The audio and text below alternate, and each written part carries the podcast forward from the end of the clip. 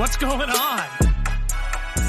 Welcome to another episode. I'm shaking my computer of the Fantasy Football Fellows podcast.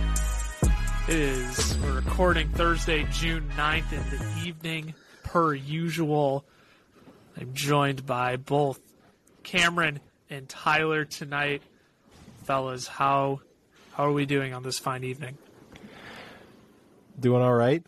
I have officially begun to join Tyler in the corporate world. Uh, took a three day hiatus from working and I'm changing the career trajectory a little bit and we're seeing how it's going. And let me say, I, I am really good at sitting in an office chair. Um, I do a really good job of it. Uh, I look right at home. and so, yeah, it's, I'm, I'm doing pretty well. That sounds like me in the summer when I'm not on campus. I'm really good at sitting on the couch and clanking on my computer all day. Yes, sir. so I get that. I get that feeling. Tyler, how's it going for you? Oh, it's going great. It's going great. We, uh, you know, in true fellow fashion, had a little technical difficulties at the beginning of recording.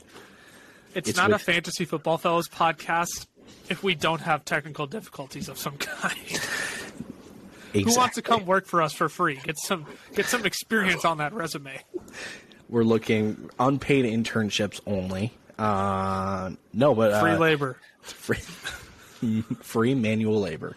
Um, no, hey, we've got something coming up next week that we're going to be releasing, and uh, it's been it's been working on that, been actual work, and uh, you know I can't complain. I cannot complain.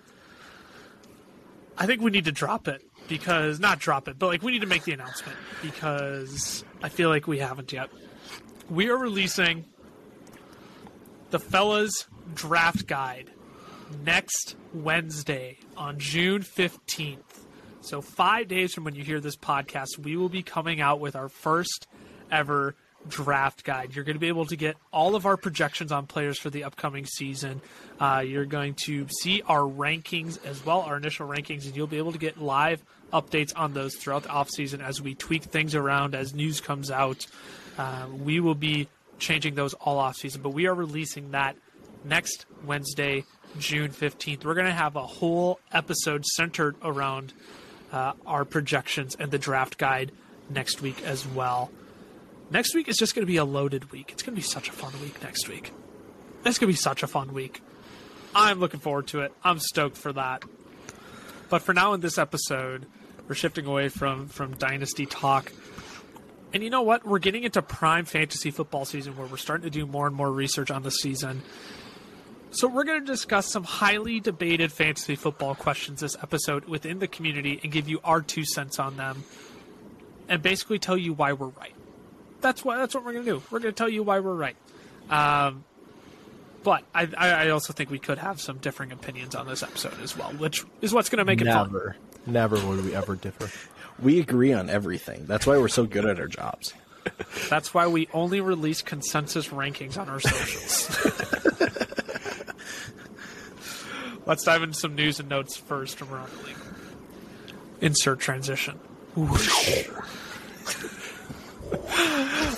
The I think I'm just going to do after. I think I'm just to do After Effects on these from now on. I'm just going to like allow long enough of a pause to just just insert a random transition. Start with your fingers. One, two, three. All right. All right, we're good. Back in. Maybe biggest piece of news from the past week: Cooper Kupp. That man got his money. Three year, seventy-five million dollars guaranteed in his new contract, worth up to hundred and ten million dollars. Rightfully so. Super Bowl MVP, Triple Crown winner last year, unanimous All Pro. You can keep running with the accolades. It's a well-deserved contract. I don't think anybody disagrees there. No. Next piece of news Najee Harris to see less work on certain downs next season. What in the world do we make of that?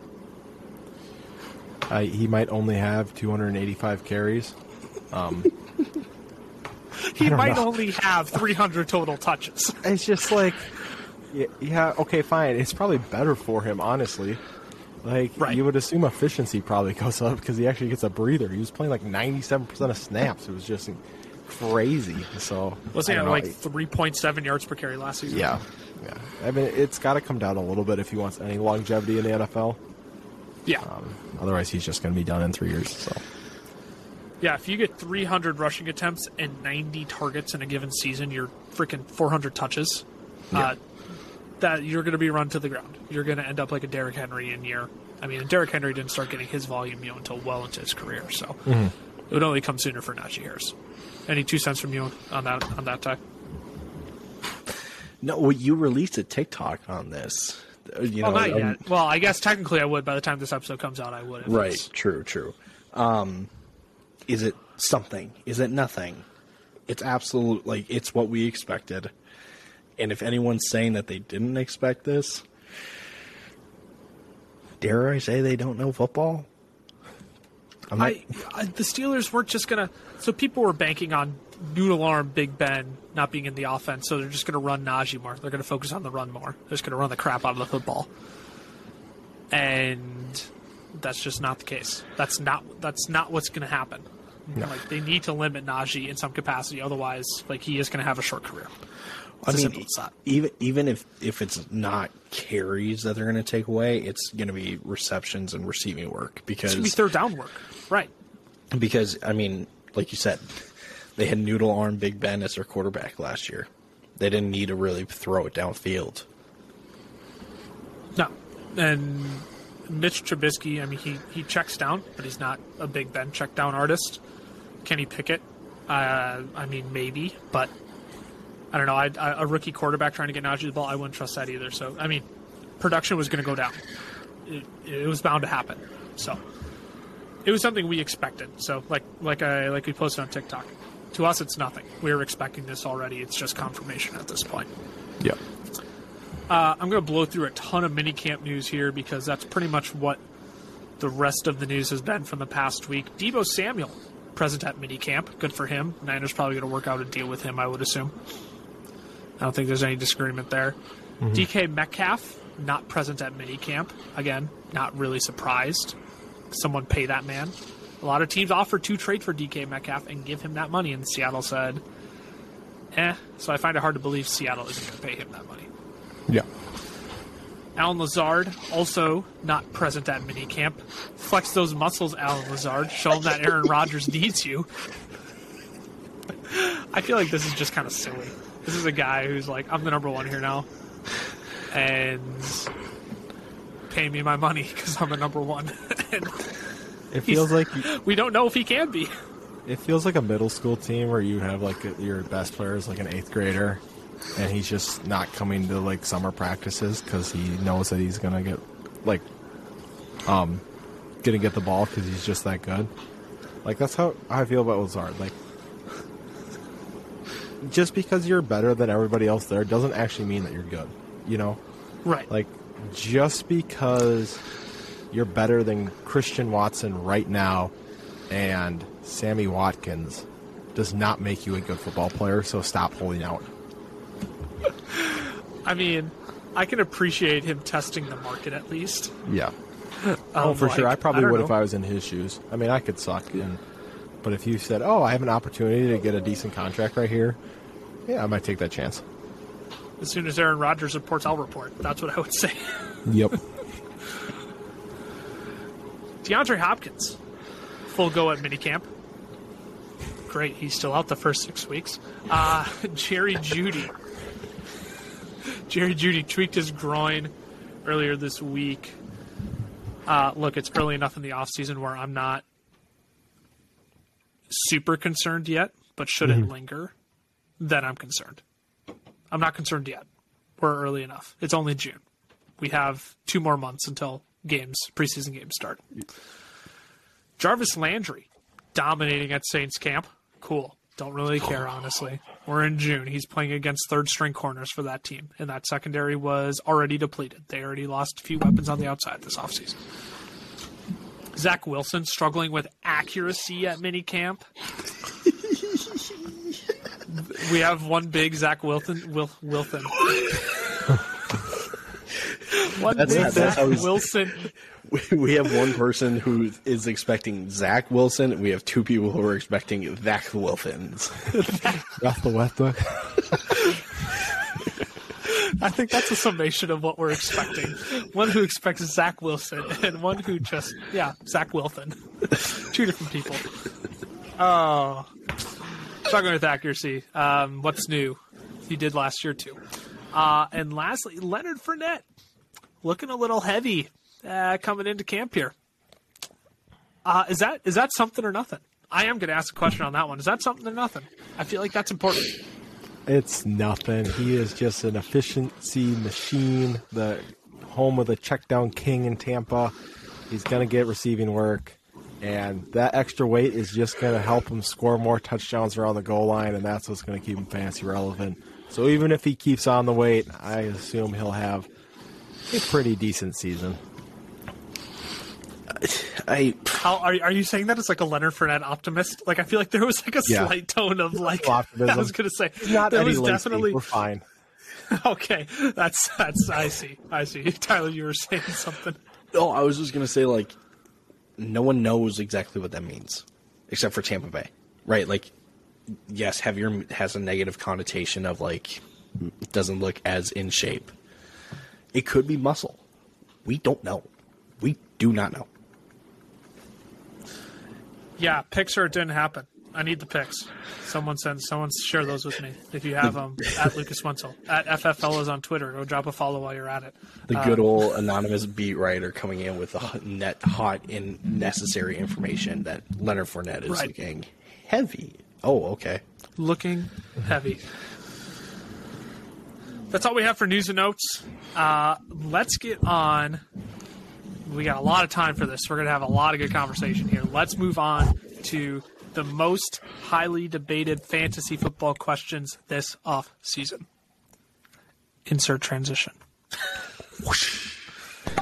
I'm just gonna leave it in there. Like, like I just want that to be our transition from now on. Insert transition. All right. Uh, highly debated fantasy football questions. we got seven of them. We got seven of the most highly debated fantasy football questions this off season. This is something you're going to want to tune in for here to get our two cents.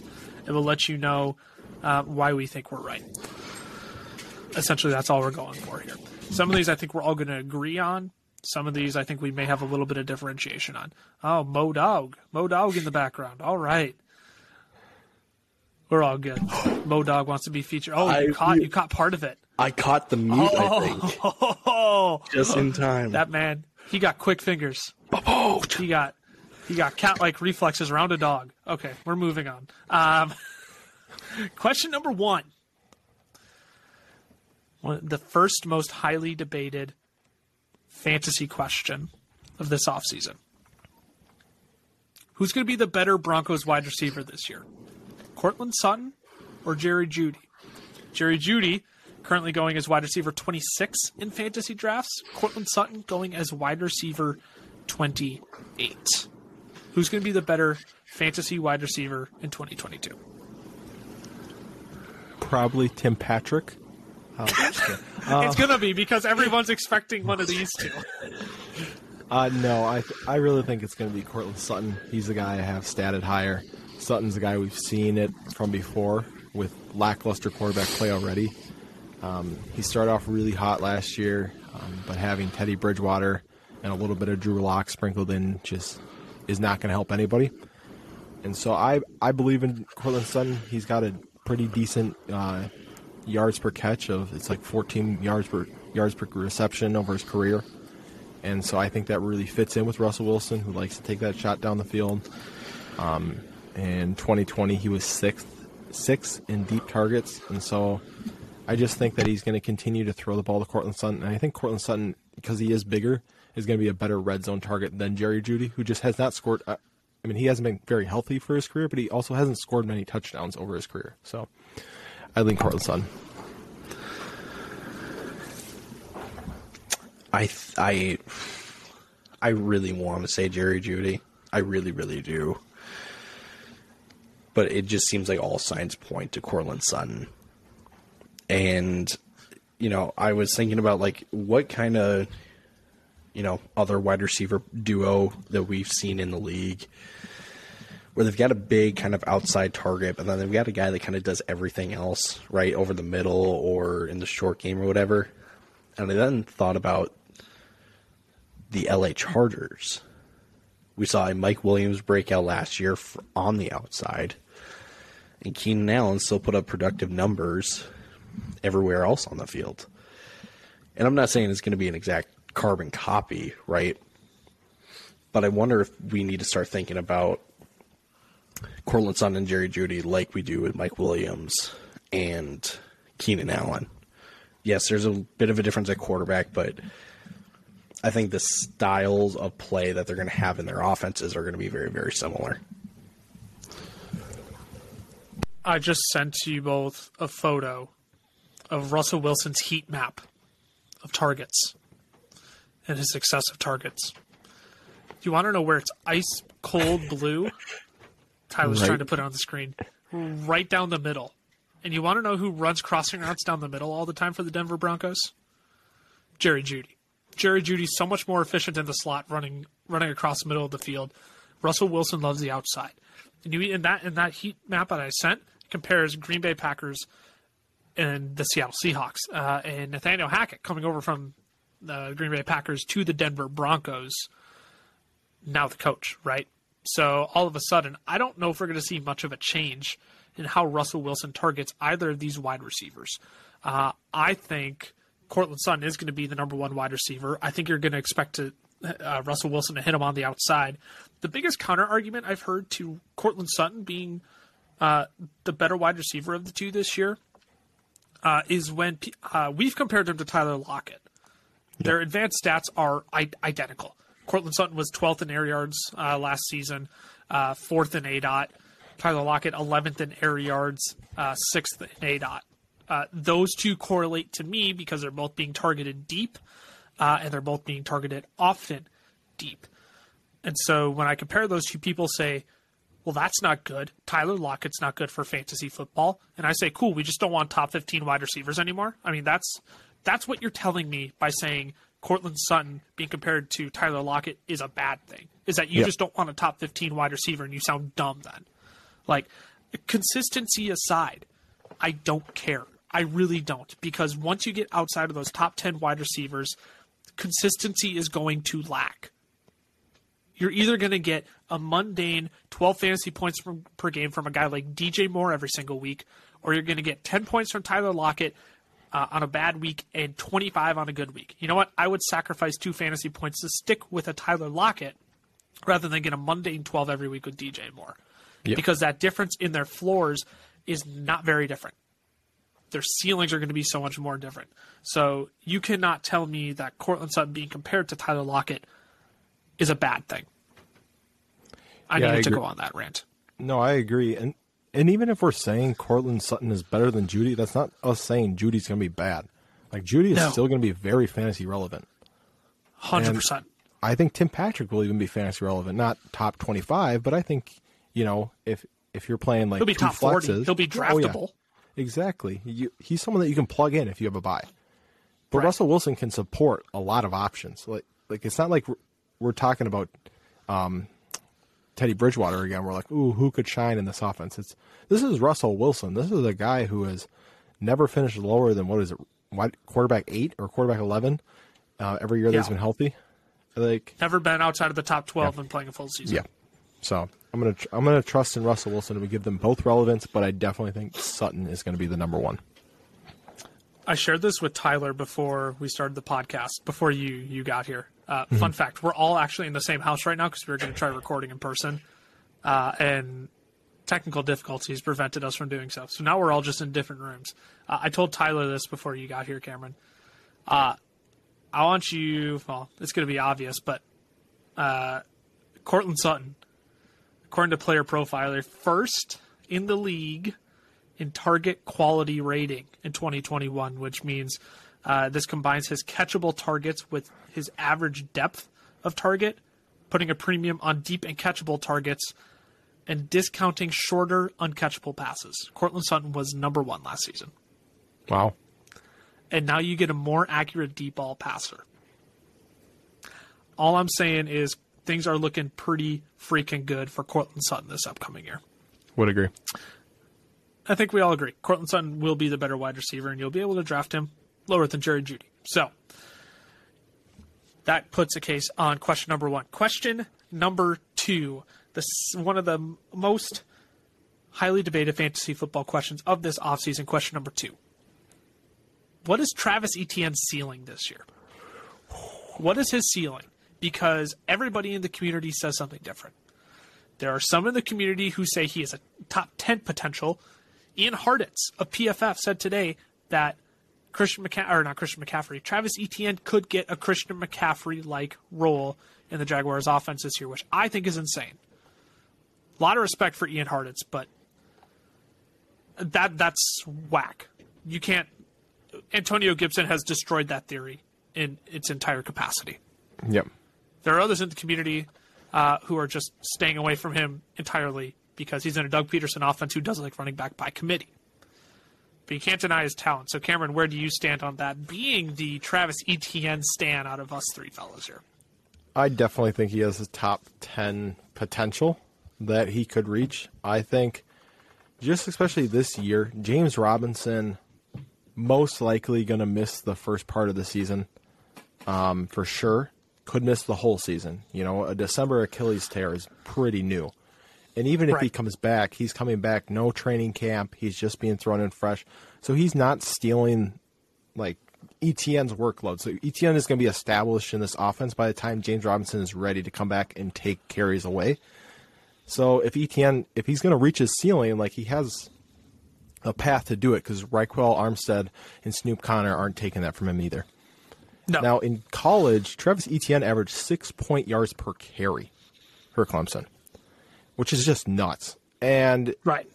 he and so you know he has the potential and he definitely could see a heavy um, pass work or high pass work ugh, lots of involvement. There we go. That's where i'm looking for in the passing game. And so that that's what he would need to be top 10 is he would need to see 65 plus targets and he would need to score touchdowns. That's what i think is going to keep him from ever reaching like a mccaffrey-esque season um, at least for these next couple of years, is touchdowns. Because I don't think the Jaguars are going to score a ton of touchdowns.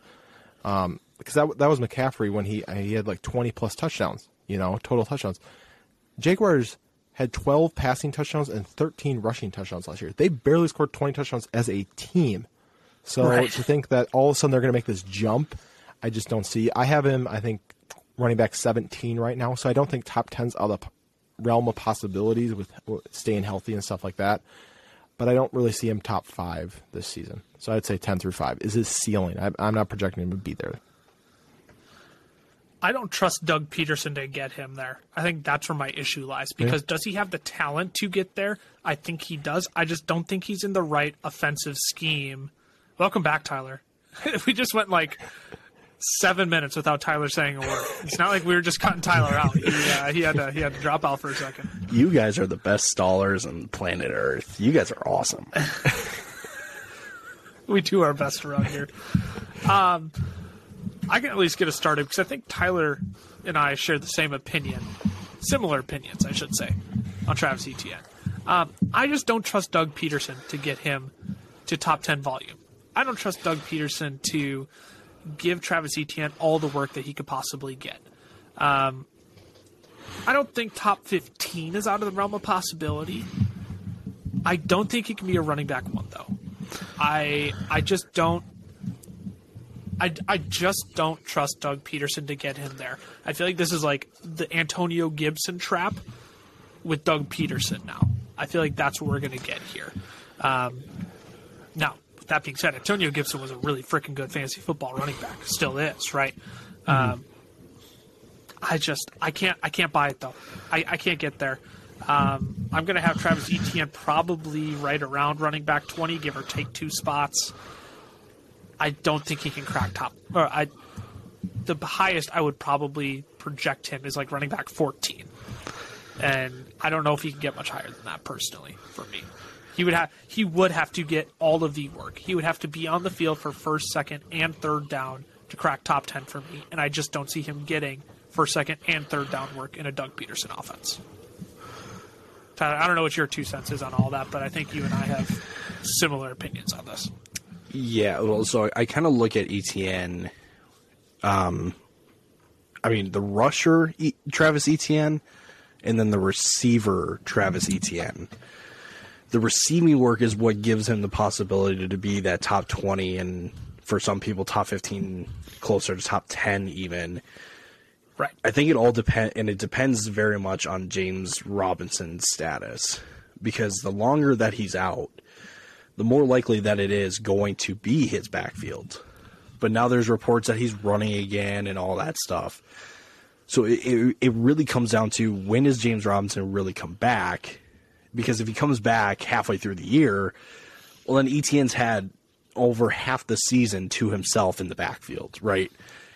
So there there are a lot of ifs and what ifs um, with ETN but what the one consistent thing that he should have going for him going into this year is the receiving work. And we've seen receiving backs do well. As, I mean, in PPR formats specifically, um, the Kareem Hunts of the world, the Austin Ekelers of the world, right? Like, I'm not comparing ceilings and floors with ETN to those guys, but receiving backs can produce, and we know that that's what he's going to do best in that offense. Yeah, I don't have any question that Travis Etienne is going to be an efficient running back. Like, I'm not questioning his talent. I'm just questioning how much work Doug Pederson is going to be willing to give him. I just don't see Doug Pederson as a guy who's ever been willing to give his best running back a ton of touches. And granted, he was working with like what Ryan Mathews his first two years in Philly, and then he got Miles Sanders and started giving him work until he got injured. Right? Oh, I hey, just- real quick, here's this name for you: Jay Ajayi. Oh, Jay Ajayi. Man, sometimes I sit and think about Ajayi. I ain't gonna lie. I, I had, Blount, I had, too, I had a have? fantasy. Uh, he did have LeGarrette Blount. He had, or was that New England? He had 15 touchdowns. New England, he had 15 touchdowns. Yeah. Um, yeah. but he so did have was- Blount the year was- after, I think. I think he did. You're right. I think you're right. So I mean, he's had talent to work with. Um, Travis Etienne, I would argue, is probably better than all those guys. Um, actually, I think he is better than all those guys. I don't think that's an argument. I got to see it before I'm ready to believe it with Travis Etienne. All right, let's move on to the third most highly debated fantasy football question this offseason. It's not actually the third. It's just it's just the third question I have on my list. Where should Joe Burrow be taken in fantasy drafts this year? Oh. He's currently going as quarterback six. I think that's too high. Well, I got him at quarterback 10, which I didn't realize I was going to have him that high even. Really? You thought you'd be lower on him? I did because I behind him I have Trey Lance, Matthew Stafford, Aaron Rodgers, and Kirk Cousins. Um, which I understand. I understand Rodgers and Cousins. You're like whatever, but Lance and Stafford I thought might edge out in front of him. Um, but just the way it's worked out, I do have Burrow ahead, and he's right behind Dak. Him and Dak are pretty much nine and ten. But if I'm looking at that, I wouldn't be taking Burrow then until probably round eight. You know, if I'm He's looking going at around six. it, so I, I definitely would not take him that early. Because in round No. six, I'm looking at Herbert. I'm looking at you know Lamar and Kyler and um, Mahomes, who I think are going to significantly outscore Burrow. We got to realize too with Burrow, he had a 70% completion rate or percentage last year. Absolutely nuts. You know, I- I don't see him repeating that, especially for the down the field shots that he takes with Ja'Marr Chase. Um, and so I do think he's probably going to throw the ball more this year, but I think efficiency comes down a little bit. And even with that, we've harped on this over and over. Lucas this has been your best point for him. He wasn't, he was what, quarterback nine? Quarterback, He's quarterback nine weeks, one through 15 last season before Yeah. his two massive games in week 16 and 17. and so if you're really, I mean, he might be the guy to rely on that for, but those were insane weeks. Those were otherworldly weeks. And Yeah. so he's probably sitting around quarterback nine last year. And usually young teams do struggle a little bit more coming off a Super Bowl loss, at least in Yes. the start of the year. So that's something to pay attention to as well. Yep. 100% agree. Joe Burrow before weeks 15 or before week 16 and 17, so the first 15 weeks of the season was only averaging 260 passing yards per game. That's all you need to know. I, I Zac Taylor wants to run the football first with Joe Mixon. They were in a shootout with Kansas City in week 17. I don't know what you want me to tell you. Like they were in a shootout. Joe Burrow is going to have more passing yards. If they play anybody in the AFC West, they're going to have more passing yards. That's how it's going to work. So I, I rest my case on Joe Burrow there. That's all I need to say. Cameron made my points. Tyler, what else you got? I think the only way that he gets close or finishes in top five is not necessarily, you know, by his own play. It's by other quarterbacks not doing as well as we think they should. And I, you know, just to mention a few guys that are, probably will finish a bit lower than people expect this year. Rodgers being one. Um, Deshaun Watson plays that pushes Burrow back. Um, That's a big if, but I agree. well, right, right. And then you then add in other guys like Mahomes and her. I mean, I think Mahomes won't be number one, but he'll still be ahead of Burrow just because it's Mahomes, right? So, like I said, there's other quarterbacks that it will, help you know, very much dictate where Burrow finishes. And based off of the points that you guys have made just now, it's it's tough to see them repeating or doing better than they did last year, even if they've got super great weapons like Tee Higgins and Ja'Marr Chase. It's going to be hard for him to really hit top five with the rest of the quarterbacks in this league. I 100% agree. I was just looking at So, final. Joe- an- oh, Go ahead. Sorry. I was just looking at Joe Nope, Burrow's nope. ADP right now on Sleeper. Um, he is the 52nd pick off the board, so if you're in a 10 man league, Oh. that's fifth round. He's going ahead of Kyler Murray, two rounds ahead of Jalen Hurts, Oh, two rounds ahead of Dak Prescott, three rounds ahead of Russell Wilson, almost four rounds ahead of Brady Rodgers, almost five rounds ahead of Stafford, Lance, and Cousins. Um, those are all guys who I think are going to be better or comparable to Burrow. So if you can tell me I can get Cousins and average one point per game, two points per game less, and I can get him five rounds later, I'm going to take Kirk Cousins at his current ADP over Joe Burrow. I mean, I would take Kyler Murray over Joe Burrow for sure, and Joe Burrow is going ahead of Kyler Murray. It's just the hype is getting out of control, and yes, he was really good, but he was really clutch. I think I think that's the difference we got to make. He wasn't great for fantasy. I mean, he was good. Top ten is really good, but he wasn't great. He wasn't this take him in the top five rounds good until the end of the end of the season when he needed to win, and in the playoffs when he needed to win. Like he's got that clutch gene, but I don't know about fantasy. And I think the other thing too, just we this is a very common theme with teams that you know have as big of you know as much success as Cincinnati did last year. There is something called film that comes out to all the other teams in the NFL. Cincinnati's secrets, weapons, all that stuff are now on tape. Teams will play them differently this year expect Ja'Marr Chase to face much different coverages than he did last year. Not so much any more man to man stuff. He'll probably have a safety over the top. Expect more, you know. It's the point of Cincinnati is not going to have the season that they had last year. It's going to be more difficult, and kudos to them if they can repeat like they did last year. It traditionally just does not happen. final answer. Where should Joe Burrow be going in fantasy drafts? Mid eighth. Yeah, eights probably. I would say somewhere between the beginning of round eight and the end of round nine. Any anywhere in that two two round window, I'm fine with. I'm not taking him any sooner than that though. So hmm. Joe Burrow is absolutely overpriced right now in your fantasy drafts. Don't fall into that trap of taking Joe Burrow too early when you could have someone with far better upside, like a Kyler Murray. Highly debated fantasy question number four of this offseason.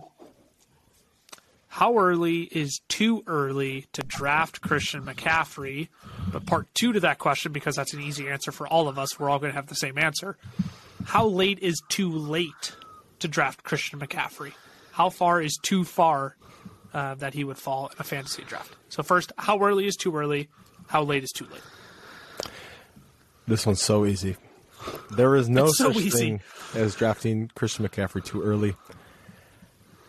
I would say if you were at the 103 and pass on McCaffrey, you are doing something wrong.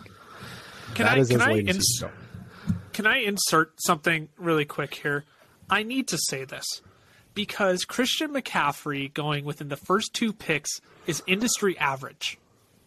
Okay, we're not just a bunch of three recent college grad knuckleheads trying to give you fantasy football advice. Okay, Christian McCaffrey going top two is industry average right now. The fantasy footballers set the precedent for fantasy football in the industry.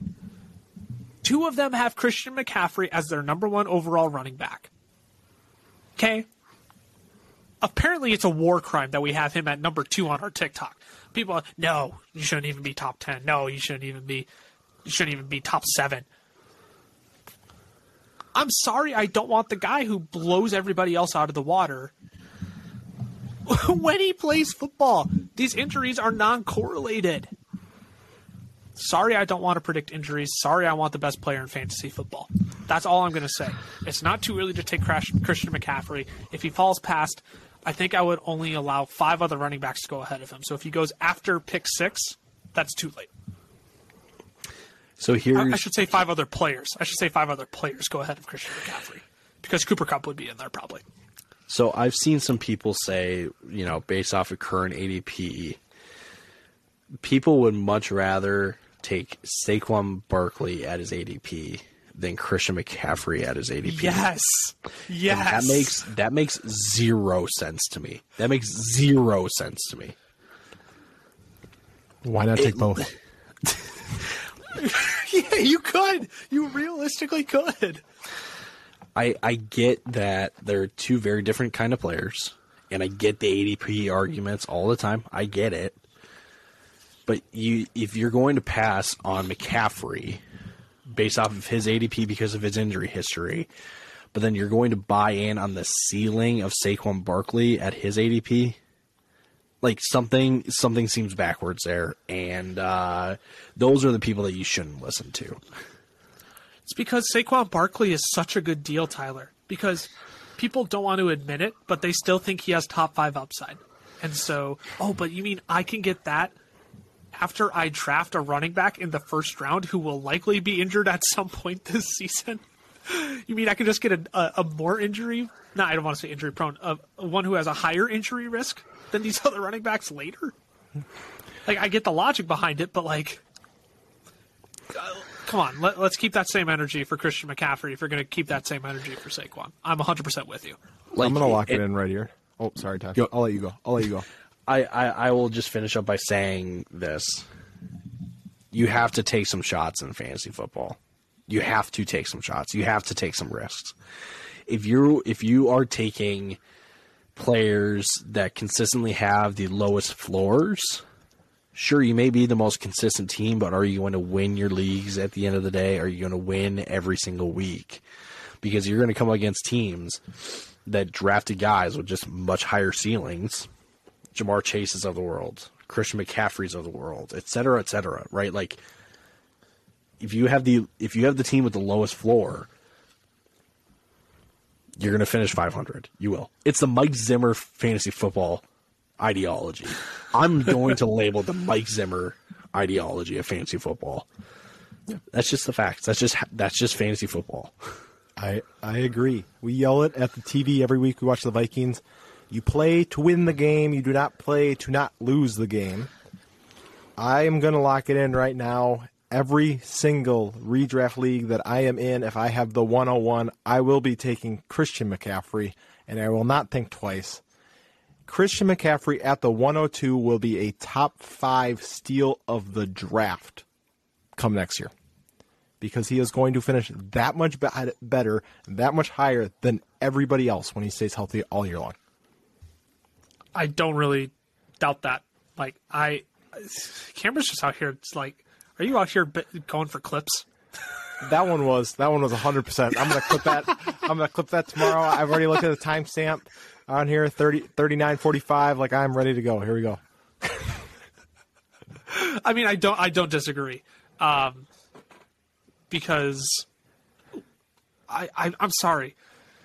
Week one, when you had to play Christian McCaffrey and you skipped on him at the 102 because you didn't want his injury risk, and he smokes you for 27 fantasy points, you're going to be like, "Crap! Why didn't I take that guy?" I, I promise you, I promise you, that's what you're going to think. Highly debated fantasy question of this offseason, number five. Question number five. Will Kyle Pitts finish as a top three tight end this year? This is this is a beta one, uh, a highly debated one. Uh, I've seen people say Kyle Pitts overall tight end one this year. Now, my opinion, if they didn't draft Drake London, Kyle Pitts is in that conversation.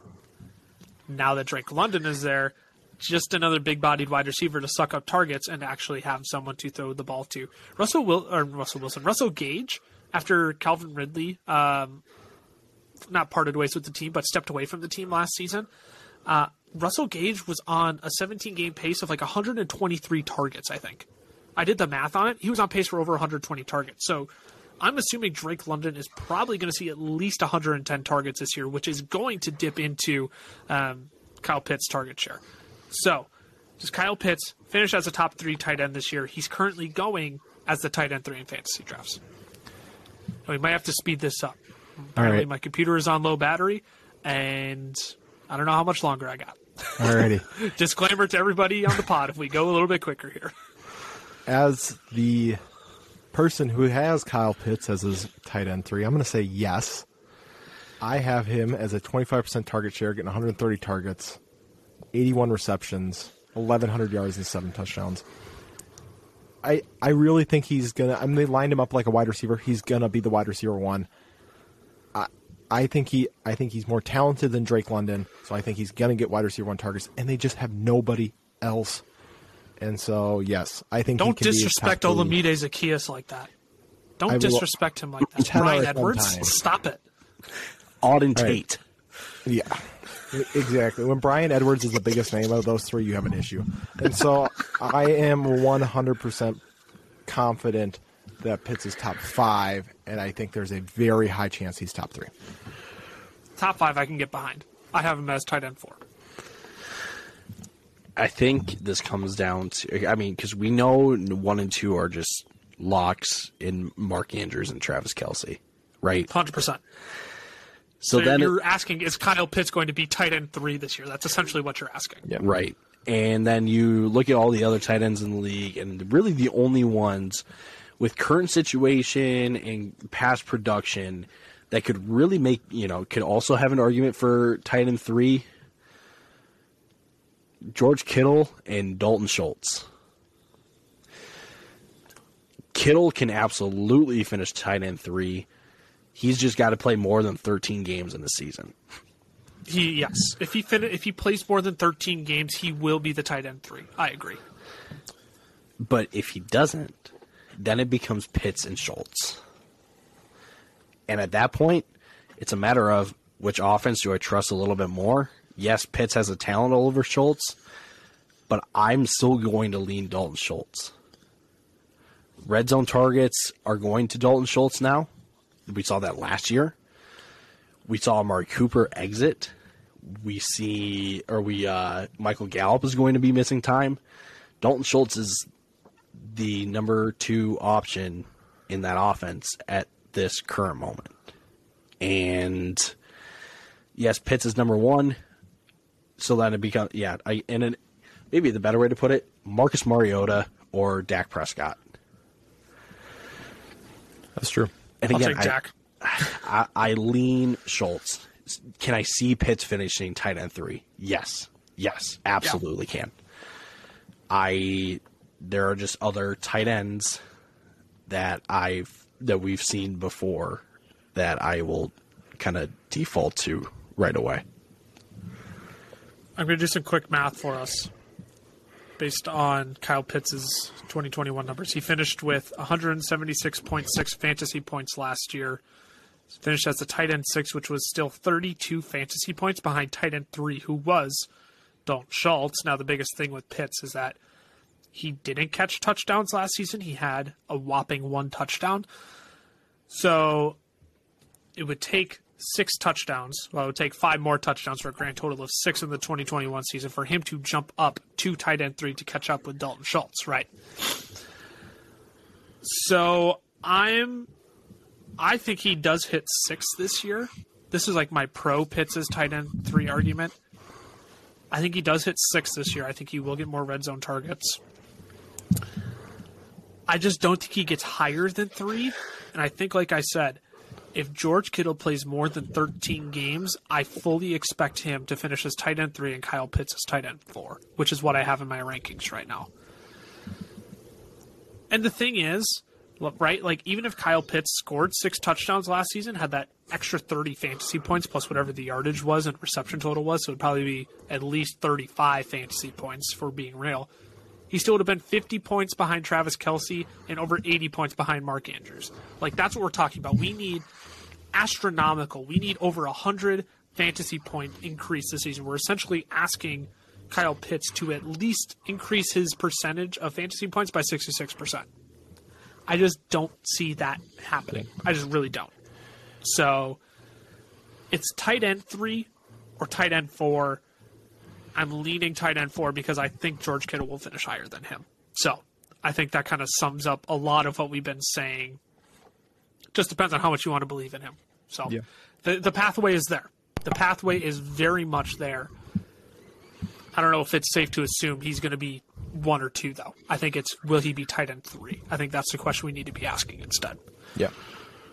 Highly debated fantasy football question of the offseason number six. How big should the gap be between Javonte Williams and Melvin Gordon this year? Javonte's ADP right now is the running back 12. Melvin Gordon's ADP, running back 38. Javonte Williams finished as running back 17 last season. Melvin Gordon as a running back 18. What are our thoughts here? How big should the gap be? How big will the gap be between the two this year?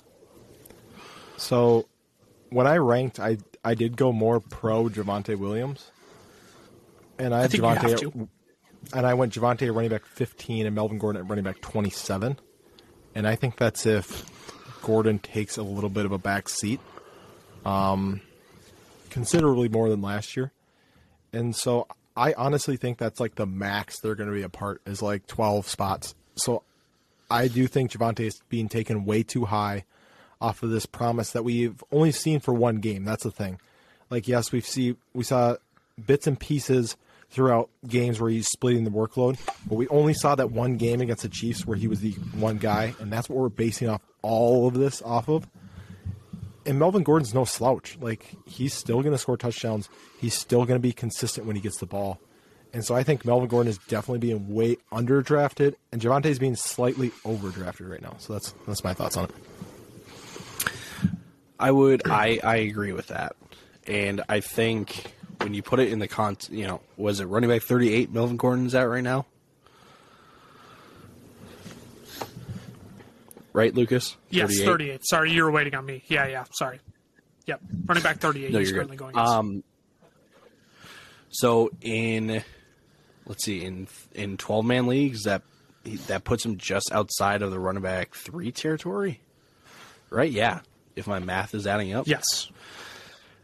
I think Melvin Gordon is going to be a solid running back three this year. So anywhere between 20 and 30, 24, 36 is going to be the right spot for him.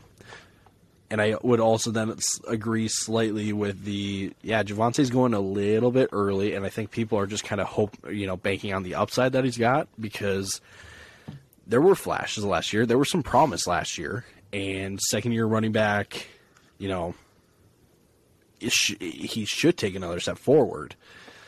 But it's a new system, new head coach. It's not a guarantee. So running back 12 for Javonte Williams, I, I can understand the argument. Would I do it? No. Um, but I don't th- I don't think it should be a surprise that Javonte's going ahead of Melvin Gordon after what we saw last year because I think people are projecting and correctly assuming that Javonte kind of takes the lead duties this year. Well, in true fella fashion, we ran into technical difficulties at the end of the podcast uh, while we were trying to set up recording together in person before we recorded this episode virtually. Uh, my computer was running low on juice. So we had mentioned in the episode that we were all at Tyler's house, actually in that episode, just in different rooms. My computer was running low on juice. I was the one hosting the room. And so uh, the room just kind of cut out after that. We kind of, it just stopped recording on us. So uh, our deepest apologies there. Thanks for bearing with us through all the technical difficulties. The only thing we went on to talk about afterwards, uh, we discussed a final question, which was what the world do we make of AJ Brown's ADP right now? Uh, he's currently going anywhere between wide receiver nine and wide receiver 12 in drafts, even though he's on the Eagles. Essentially, we all agreed right around wide receiver 15 is probably the sweet spot for him. So uh, if you're targeting AJ Brown in drafts, you don't feel super confident in him as your wide receiver one, but if he's like your high upside wide receiver two, um, like you're, he's, he's a very strong wide receiver two if you have him on your team. So that's essentially what we kind of uh, agreed upon at the end of the day. But thanks for bearing with us. Thanks for tuning into another fa- episode of the Fantasy Football Fellas podcast. Uh, we're going to be back next week. We're our, our, first episode. We're going to be back two episodes a week next week.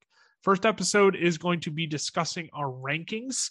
Uh, we're going to have uh, some discussion on who we have higher ranked than consensus and have a little bit of discussion between ourselves, uh, any discrepancies in our rankings. And then we have our first mock draft of the off season coming next week and we have a very special guest joining us for that. I won't spoil who it is but you have uh, some rankings discussion and a mock draft to look forward to for next week. Uh, make sure to drop a follow on our socials ff fellows on twitter the ff fellows on instagram fantasy football fellows facebook youtube and tiktok. 56k on tiktok. Go drop us a follow over there if you haven't already. Um, and our draft guide is coming out next week for five dollars. All you got to do is not buy a Little Caesars hot and ready for one week. I know that was a problem for me in college. I ain't gonna lie. Um, all you got to do is save five bucks on a Little Caesars hot and ready, and you can buy our draft guide. Statistical projections for every player on every team in the NFL on the offensive side of the ball is relevant for fantasy. We didn't stat out defensive players, but all offensive players are statted out five dollars. That's all it costs you. It's going to help you win your league. That's it. Five dollars help you win your league. You can afford that. That is dropping next week, so stay tuned for that. Uh, thanks for tuning in to another episode of the Fantasy Football Fellas podcast, though. Uh, I can sign off for all three of us. All three of us were on this episode, so I feel okay with that. Uh, we're just three stooges being dudes, the Fantasy Football Fellas. Deuces.